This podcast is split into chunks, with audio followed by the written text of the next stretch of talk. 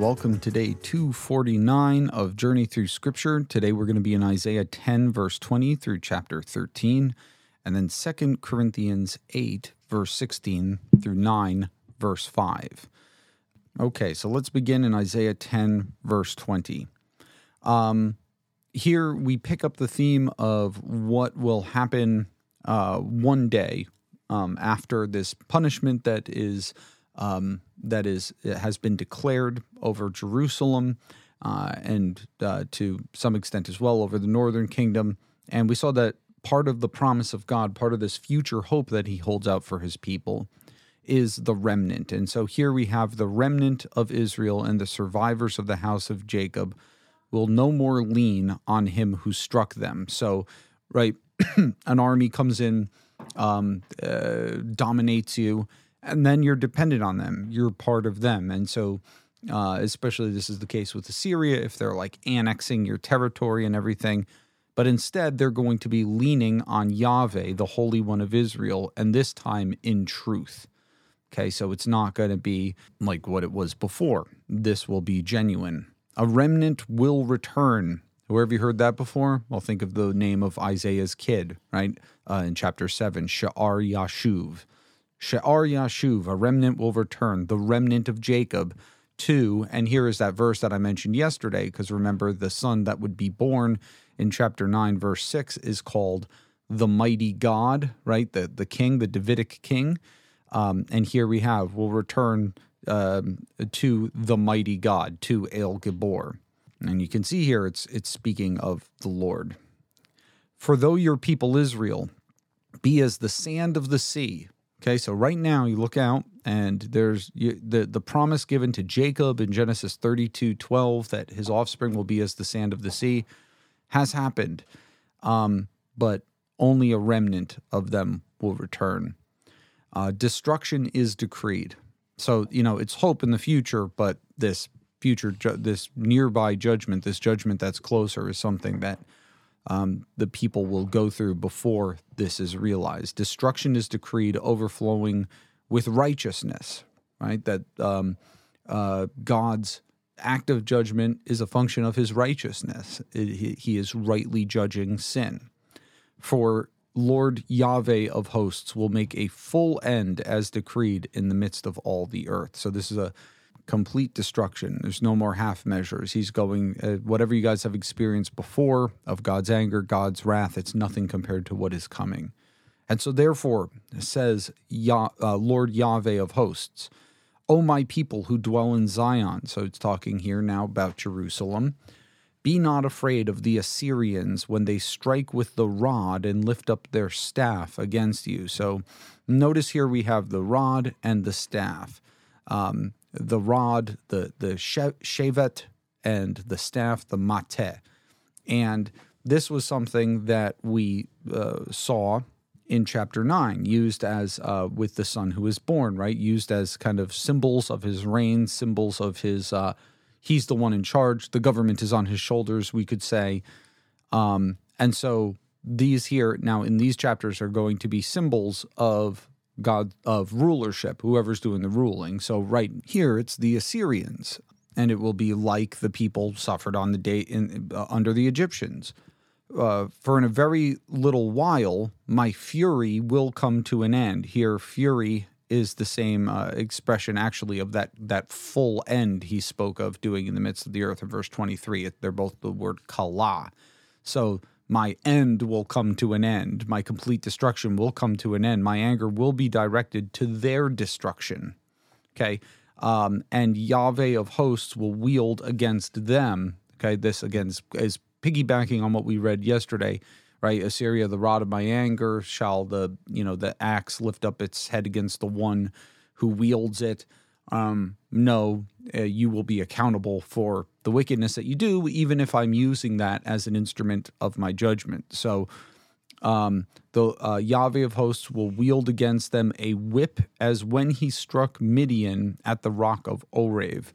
You remember yesterday when we looked at the passage about the son who would be born uh, in chapter 9, and um, we found this similar language, and uh, right where uh, part of the rule of this son will, which you know I think is very, um, you know, now getting bound up in this theme of remnant, return from exile, and everything.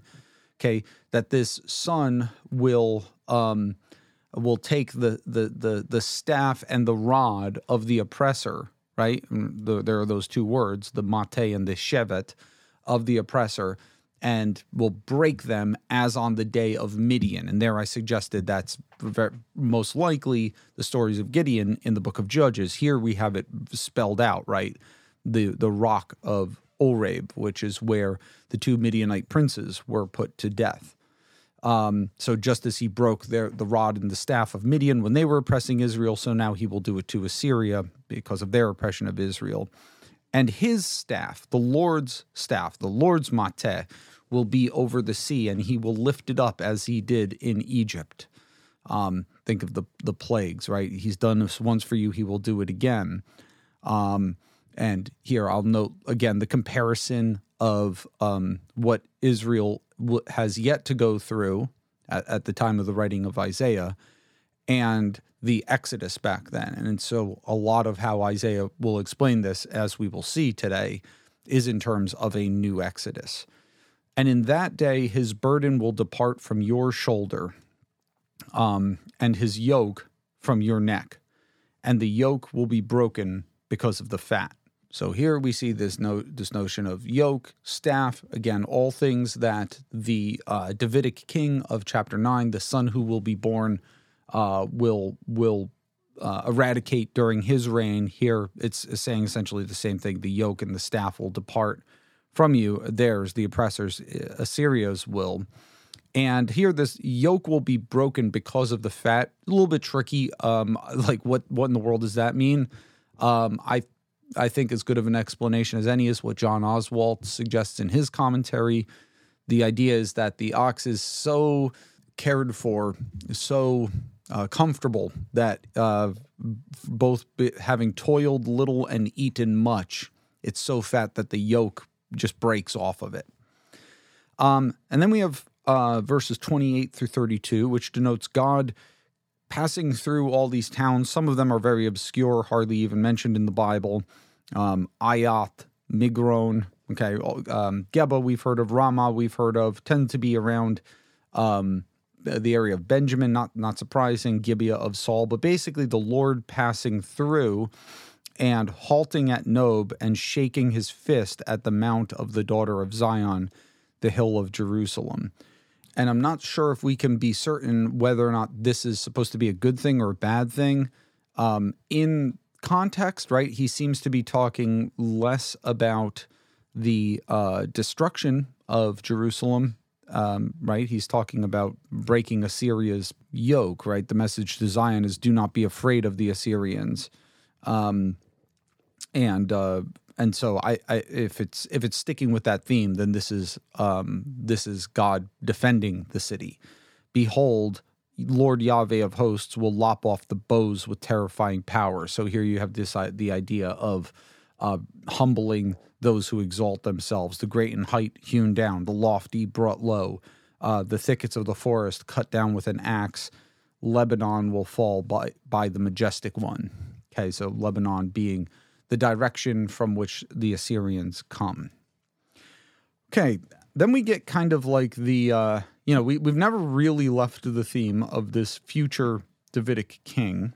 Um, and here we see it elaborated on some more. So we read that there will come forth a shoot from the stump of Jesse. And remember, the though the word is is different, it's not a zemach here; it's a hoter. It sounds very much similar to what we've already um, seen, uh, and here it's going to be elaborated more. And note note the idea here is that it's it's not a tree, right? It's a shoot coming from the stump. It's a branch coming from the roots. Um, so it's something that uh, is not fully materialized now, but it will grow into something mighty in the future, is the idea. And that branch will bear fruit.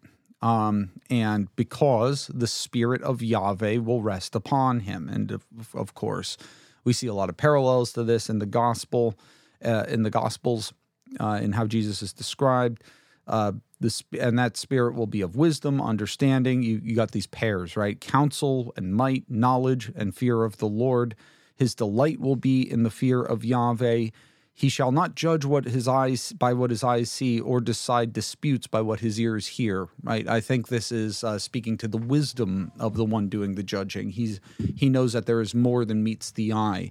Right? Someone comes to you with a convincing case and maybe a bribe in hand, or something. Um, uh, he knows that the justice can be manipulated. Well, not with him. You're not getting it around this one's back. Um, with righteousness, he will judge the poor. With equity, the meek of the earth, and um, and he will strike down. And here is the rod again, but it's a rod of his mouth. So it's it's the word. It's the the judgment that comes from his mouth. Um, the uh, the breath of his lips shall kill the wicked. Righteousness shall be the belt of his waist, and faithfulness the belt of his loins. And then we have a really extraordinary description of peace. Okay, so the the the reign of this this um, this this shoot from the stump of Jesse, or what this will bring about is just unprecedented peace. But these extreme uh, metaphors here, right? The wolf lying down with the lamb. So instead of eating the lamb, obviously, right? And you have all this stuff like that leopard with the young goat, uh, the calf and the lion with the fattened calf and the lion's not attacking. A little child shall lead them. So come on, Mr. Lion, let's go. Um, the cow and the bear grazing together. Note uh, too, a lot of these uh, these carnivorous animals are eating uh, not meat, meaning they're not killing. Okay, the lion will eat straw like an, an ox, um, and uh, the nursing child, so the little baby coming, playing over the hole of the cobra. Uh, and then the wean child, just a little bit older, oh, there he is with his hand on the adder's den. Um, they shall not hurt or destroy in all my holy mountain. And why? Why is there peace? Because the reign of this Davidic king and accompanying this reign now is the entire earth full of the knowledge of Yahweh as the waters cover the sea. And again, just think about the implications of this for for the reign of Jesus Christ and the um, and the gospel going out to all nations. So we see this in fulfillment now, and of course, it will be ultimately fulfilled in the new heavens and the new earth. Um, but we're not there yet, at least in terms of Isaiah. Um, well, I guess, and in terms of where we are in history, right? This is we are seeing this in progress. Um, in that day, and here it is again, the root of Jesse. Again, notice not a full tree yet; it's it's it's coming um, who will stand as a signal for the peoples. The word signal here in this passage, it's mentioned a few times, is nas, which is um, uh, elsewhere translated banner. Like think Exodus 17 when um, the Amalekites are attacking and Moses goes up in the mountain and he has to have his arms raised up. And perhaps there we might even want to uh, make a connection in the context there. He's holding his staff, his mate, which is, as we've seen, kind of a dominant um, theme in what we've been reading. But the idea is that then they uh, they have victory and they name the name of the place Yahweh Nissi, and th- there's the same word Nas.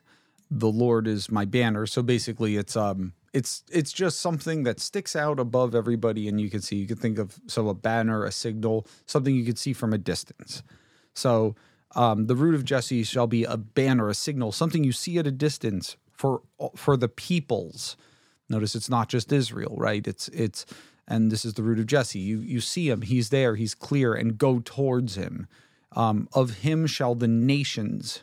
Notice the again the hope beyond just Israel shall come and inquire, and his resting place shall be glorious. So um, this obviously syncs up with what we saw in chapter two, right? With all the nations coming to Mount Zion, bleeding, beating their swords into plowshares. There you have powerful imagery of peace as well. And in that day, the Lord will extend his hand a second time to recover the remnant of his people. Um, so um, here now we see um, some pretty strong new Exodus imagery coming. So he's recovering his remnant from Assyria, from Egypt, from Pathros, from Cush, from Elam, from Shinar and Hamath, from the coastlands of the sea. Okay, and he's bringing his people. Um, he will raise a signal for the nations and will assemble the banished of Israel. Okay. Um, so both the nations and the banished of Israel coming to him, gathering the dispersed of Judah from the four corners of the earth. Um, there will no longer be jealousy and harassment, harassment between Ephraim and Judah. Notice how many times in their history the northern and the southern kingdoms are at each other's throats. Um, um, uh, but they shall, uh, but rather the the the hostiles, the enemies of God's people, will um, uh, they will be conquered. Will will no longer be a threat. Whether the Philistines or Edom or Moab or Ammon, and they will obey them. They will be subservient to them. The Lord will utterly destroy. So here we have the judgment over the two, at this point in history, classical enemies of Egypt. So he will uh, of Israel rather. So Egypt, right? And we know that one. And now um, the the he, he, will wave his hand over the river as well, which, as I've noted, usually denotes the Euphrates.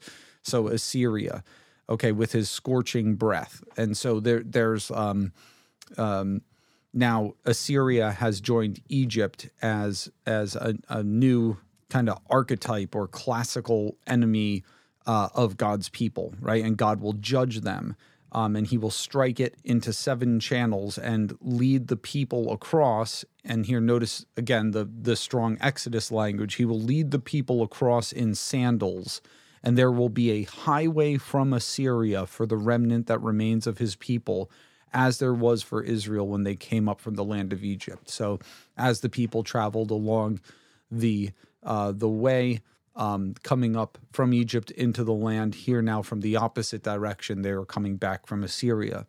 And um, I want to also, I feel like I also just need to note here again this concept of multiple fulfillment in prophecy, because you could certainly say that you know, as we've seen, and especially like at the end of the book of Chronicles, like let him go up under the decree of Cyrus. So the exiles returning would have had knowledge of these prophecies of Isaiah and been like, "Oh, here we this must be when this is happening." But then you then it actually happens and it's it kind of is not nearly as impressive as one reading Isaiah would have thought. And certainly some of the things he's saying um, you know, Assyria has been judged and, and as we'll see in chapter 13, Babylon has been judged. But now there's another power over them and this certainly isn't the root from the stump of Jesse like all the nations coming to inquire of of him and um, as a signal for all peoples right? And and nations coming there and, and and instead of peace what do they find? They find like all kinds of opposition sanballat and all these other guys that we'll read about are are um, are, are making it a, a, place of danger for them. And so th- that what that does is it kind of causes us to lift our eyes up once again towards the future, towards what God will one day do. And if you look at what he's done in Christ, what he has done, what he is doing, and what he will ultimately do um, when he ushers in the when the kingdom of God is ushered in in its fullness, um, we see what Isaiah is promising in him here. Um, completely fulfilled. Again, think of the the image of like a glass being filled up, more and more full as redemptive history uh, cranks on. Uh, chapter 12 is a short little chapter, um, and it's and but and but it is not disconnected from what's come before. In fact, these new Exodus themes uh, are heavy here. So uh, this is basically talking about how God's people will praise Him in that day. Uh, I will give thanks to you, O Yahweh, for though you were angry with me, your anger turned away, that you might comfort me. Okay, and then um, Behold, God is my salvation, right? He has saved us. I will trust. I will not be afraid. And then we have a line that might sound familiar for the Lord God is my strength and my song, and he has become my salvation. So, number one, in Exodus, uh, two, two interesting things here. This is lifted directly from Exodus 15 2 um, not not the specific way that God is referred to here, but there it's Yahweh is my strength and my song, and He has become my salvation. So, uh, and what is Exodus fifteen two? This is the song of, the song that the Israelites sing right after they pass through the Sea of Reeds. Um, and uh, the other interesting thing about this is that here we have a title for God that we only encounter twice. Uh, it, it, occurs elsewhere in Isaiah 26 4. But it's Yah Yahweh. So it's the abbreviated form um, and then the full form. Um, Yah Yahweh is my strength and my song. He's become my salvation. With joy, you will draw water from the wells of salvation. Um, again, if we're thinking in New Exodus terms here, we might think of the water in the wilderness as a sign of life, like we're going to be okay. And then in the second part of verse 3, give thanks to Yahweh, call upon his name, make known his deeds among the peoples, proclaim that his name is exalted. And what is this? This is a this is Psalm 105 1. And Psalm 105 should be fresh in our minds. We just did it the other day. That is a psalm that recounts the Exodus, uh, God's leading, God's God's great act of salvation. And so um, and so it cites the first verse of this psalm. Isaiah cites the first verse of this psalm that um, that celebrates the Exodus. Um, Sing praises to Yahweh, for he has done gloriously. Let his let this be made known in all the earth. Shout and sing for joy, O inhabitant of Zion. Um, and not only because your fortunes are restored, not only because you are back in the land and the exile is over, but because great in your midst is the Holy One of Israel. So I think all of this needs to form our kind of Christian imagination, our, our way of thinking about what the reign of the Messiah will look like. All right, chapter 13 is an interesting chapter in Isaiah. And it's interesting because Isaiah, keep in mind, is a prophet in the 8th century BC. Okay, the the latter half, the second half, but this is like the low 700s. Okay, seven from like 740, I think we said. Uh, uh, if we say his commissioning is in the de- the year of the death of Uzziah, I think chapter six, then yeah, about 740 he begins to prophesy, all the way down through the um, invasion of Sennacherib in 701. But at this point, Babylon is not really a concern, right? It's Assyria that's a concern.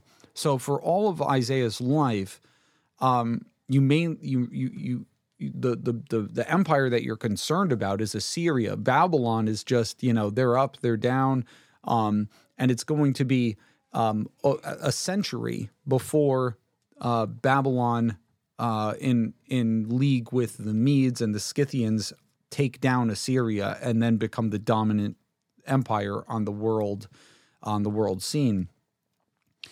And yet here this chapter is a judgment about Babylon uh, on Babylon. And um, this becomes kind of part of uh, what characterizes certain parts of Isaiah. Um, I'm reminded of chapter 8, where it talks about take this testimony and seal it up among my disciples. Okay, and there I noted that that in future years you can turn to it and see the things. Maybe maybe the idea is like you see the judgments that God is bringing, and isn't that that's it's on point, right? What God said will happen to you in judgment is happening to you in judgment.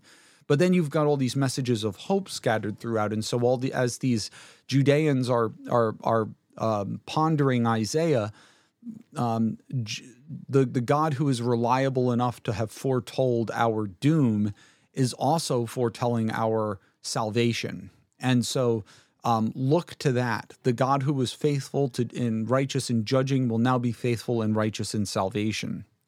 And so a lot of kind of at least in in my perspective because other people will look at stuff like this and and say it is very common in the study of Isaiah that maybe there were two Isaiahs, maybe there were three Isaiahs, you know, who who saw who who are actually like you know putting this in in hindsight or something, and we're just calling it Isaiah.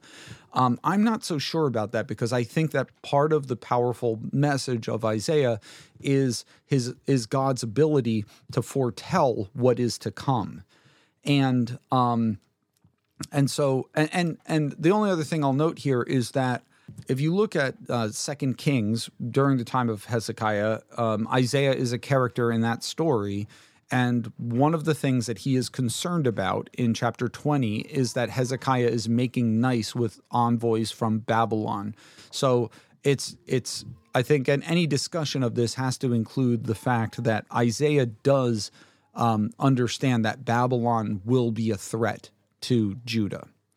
Okay, so here is a judgment oracle. um, on a bare hill, raise a signal. And here's that word again banner, nas, right? On a bare hill, raise a signal, cry aloud, wave the hand for them to enter. You know, come on in, the gates of the nobles. Uh, come on into the gates of the nobles. I myself have commanded my consecrated ones. That's the word for holy, right? Those who are set apart and have summoned my mighty men to execute my anger, my proudly exulting ones. So the proudly exulting ones here, I believe, are Babylon. And I think what it's talking about here is the downfall of Babylon, what will eventually happen under the king Cyrus. Um, Cyrus, the the the who is the you know the first king of the the the Persian Empire, well, the the, the, the main conqueror, right? Cyrus the Great, who's the one who eventually will allow the exiles to return. Um, and this is in line with w- the way that Isaiah views Cyrus. In fact, later on, when he's talking about him, he'll go. God will go so far as to call him a Mashiach, an anointed one, God's own anointed one, uh, his shepherd. He also calls him. Okay, so he, I've set apart this man to humble you, Babylon.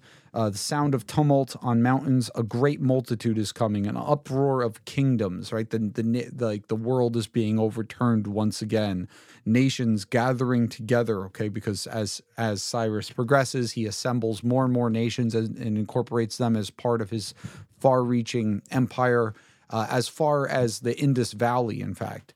Um, um, the Yahweh of hosts is mustering a host for battle. They come from a distant land, from the end of the heavens. Again, all these peoples are now with Cyrus coming against Babylon. Yahweh and the weapons of his indignation to destroy the whole land. This is very much very similar to how he spoke of Assyria against Judah, right? The, the rod in my hand. Uh, wail, for the day of Yahweh is near. That is the day of your judgment. Destruction from the Almighty um, all the, these hands that were mighty will now be feeble. Every human heart will melt. They will be dismayed. Pangs and agony will seize them as anguish when a woman is in labor. They will look aghast at one another. Again, the day of Yahweh comes, cruel, uh, wrath, fierce anger. Um, to make the land a desolation. And then in verse 10, we have like a, a very good example of, as I often note, darkness being used as a sign, right? The sun stop it won't won't shine. The stars will stop shining. The stars in the heavens and their constellations will not give their light. The sun will be dark at its rising, and the moon will not shed its light. Um, I will punish the world for its evil, the wicked for their iniquity. And here I think it's interesting, right? Because technically this is an oracle against Babylon, but we can definitely see here a way in which judgment oracles kind of become like um, typified, right? Like that that the the the concepts that are used for um, uh, for limited judgment, like judgment just on Babylon, let's say, um, that language will get picked up later in Scripture um, uh, to to describe God's judgment, God's final judgment of the world. And here, like we even have hints of that direction here, right? The world will be punished for its evil. Um, I will make people uh, more rare than fine gold, mankind than the gold of Ophir. Uh, therefore, I will make the heavens tremble, the earth will be shaken out of its place, the wrath of Yahweh of hosts in the day of his anger. So, again, like any nation that lifts up its hand against God and his people will endure this, will suffer this. Um, um, so, you've got people now like the, the, the former empire of Babylon which is fairly short lived. I'll, I'll, I'll, I'll, just note that. Um, all these people now are returning to their own place. They will turn to his own people, each fleeing to his own land. And whoever is found will be killed, right? Like as they're fleeing, as they're retreating, they're being hunted down, thrust through, caught by, will fall by the sword. People who are, are, are caught. And then you have like this, probably, I think, like the most ghastly, frightening part of all of this their infants will be dashed in pieces before their eyes. Their houses will be plundered and their wives ravished. Right? This, you know, war is terrible, and uh, it's terrible even on the the innocents. Uh, per, perhaps, however, I should note that um, not to say that Cyrus didn't go to war with people and do lots of terrible things, but um, but when Babylon is eventually taken, it is peaceful, uh, and so what we have here is um, we have to acknowledge that a lot of this, a lot of judgment language is figurative, right? There's like stock imagery and stuff that that um, that is described, and so it's basically talking about like the the downfall of Babylon, um, whether or not um, you know these specifics actually happened when Babylon falls. I think is kind of besides the point. Um, and it talks about who is going to come up against them. Indeed, it's the Medes, the Medo Persians, right? They're they're not they can't be bought off, bought off. They they don't have regard for silver or delight in gold. Um, uh, but and they but they will have no they will have no mercy and and certainly there are circumstances in which you know territories held by Babylon did have to endure the attacks of of the of of Cyrus's armies and Babylon the glory of the kingdoms the splendor and pomp of the Chaldeans will be like Sodom and Gomorrah when God overthrew them. Um, uh, it will and and here like it, it will never this is what this great kingdom will be right? It will never be inhabited or lived in for all generations. No arab will pitch its tent there. No shepherds will make their flocks lie down there. And instead like you go throughout the streets and what do you find? Wild animals um, you find uh, howling creatures ostriches wild goats hyenas jackals and and that's who's living there now um, its time is close at hand, and its days will not be prolonged. All right, let's now go to 2 Corinthians 8 16 through 9 5. Okay, so Paul is still talking a little bit about here about how he's uh, planning to do the collection for the saints and um, uh, in Jerusalem, uh, which he speaks of in some of his several of his letters, and we also find out about it in Acts. And so again, Paul is planning on coming to them. Uh, he's received good news of their repentance from Titus and now is sending Titus back to them. So Titus is doing a lot of traveling between Paul and Corinth. So, um, and Titus is happy to do it, right? Because God has put into the heart of Titus, Paul writes, the same earnest care that Paul has for for them. So, like, look at how Titus loves you. That's how I love you. Um, he's he's he's going to you of his own accord. Like I didn't have to twist his arm. He's happy to go back to you. And we're sending with him, and here we find about out about two guys that are coming with Titus. Um, uh, the brother who is famous among the churches for his preaching of the gospel. Man, I'd lo- I'd love to hear what that guy, how that guy preaches. Right, like that he gets that kind of kudos from Paul. Um, and and um, not only that, but now he's been appointed by the churches to travel with us as we carry out this act of grace that's being ministered to us. So all these other churches now, maybe think uh, Thessalonica, think Philippi, the Macedonian churches have appointed this guy who's famous for preaching the gospel to come um, help us in this work um, for the glory of the Lord Himself and to show our goodwill. So we're seeking to glorify God in this, and we're seeking to show um, our love for the churches in Jerusalem. We take this course so that no one should blame us about this generous gift that is being administered by us, for we aim at what is honorable not only in the Lord's sight, but also in the sight of man. What Paul is saying here is that look, we're carrying a lot of money here, and uh, you need to know that trustworthy people are with are with are, are with me. So you know you have trust in me, you have trust in Titus. Several of the and i'm telling you that a bunch of the churches up here recommended this guy as a man of exceptional integrity and expe- exceptional evangelistic um, abilities. He's coming too. So like and i think this like does give us a good principle for any christian for those ministries churches and things like that right that do receive gifts from people. Um, even me, you know, like I've I've um, opened up a Ko-fi account for Journey Through Scripture, and um, I think there should be accountability and clarity that when you give the what is being what is being spent is being spent responsibly and the and um, that organizations are clear with what they're spending it on where money is going to right? Like that's just as generosity and giving even beyond means right is part of how we should give part of how the givers need to think of, of christian giving. There are christian giving standards that need to be met by those who receive those gifts. And here Paul is giving a good example to us that he's gone to he's gone to great lengths to ensure that uh, not only will what you give be safe, but you're sending it with people who aren't going to be like, hey, I heard they have good lobster in Ephesus or something. I just made that up. Um, but uh, probably more like uh, Caesarea uh, or something like that. Um, um, yeah. Uh, so they, they want their Paul's going to be responsible with this. And so you got these two guys and you've, you've he says with them we're also sending our brother whom we've also often tested and found earnest in many matters. Notice earnestness is a uh, quality Paul is looking for here. Uh, and now he's even more earnest because he knows of my confidence in you. I'm so excited about what God is doing with you at Corinth that he's excited too.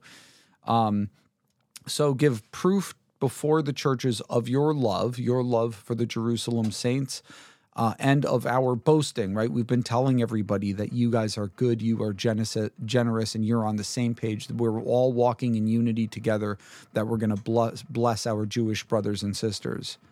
Um, it's it's superfluous for me to go into detail about this again, right? For me to write you about the ministry for the saints oh paul i didn't know you were concerned about uh, about length of letters and stuff. But uh, you know i think he's just saying i don't have to write write it to you again.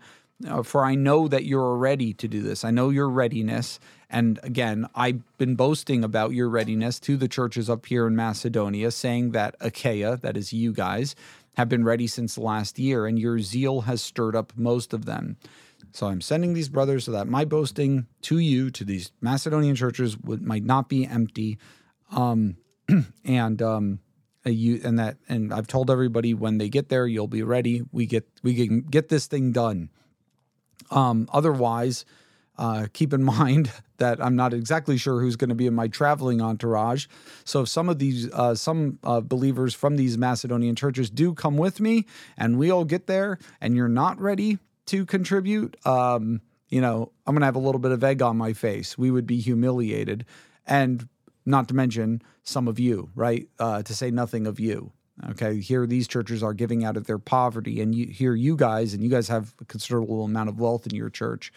Uh, what's this going to say? So make sure make sure that our, our confidence in you is rewarded. So I thought it necessary to urge the brothers to go on ahead to you. So these guys are arriving with this letter. These three guys, Titus, the the the gospel preaching guy, and this other guy who's been tested and found earnest. They're going to show up, give you this letter, and uh, get the gears moving on this um, on this this this love offering that you are making uh, for the Jerusalem churches. And finally, I just want to um, note what, how Paul ends that uh, verse 5, right? He says, so that it may be ready as a willing gift and not as an exaction. Another important giving principle, right? That um, you want you want your giving, um, and we should want all Christian giving to be done like in full knowledge consideration and for the right reasons. And if it's willy nilly, and that's not to say we should never give, um, you know, kind of on the spur of the moment but you have less time to examine motives, less time to think how much can I actually give? What is the right amount? What are what do I understand this ministry? Uh, you know, like your your eyes are open. You're you know what you're giving to, and you, you've considered and thought it through, and and you can do all that if you've taken your time and been responsible ahead of time and thought these things out, as opposed to Paul being like, "I'm here. Wait, you guys don't have anything? All right, like." Well, bring what you can. Bring me what you can. You know, like the one is more ordered and um, a higher quality gift than that which may be given spontaneously. All right, everybody. Thanks for joining me today. As always, I look forward to being with you tomorrow. And until then, keep reading scripture. Take care and bye bye.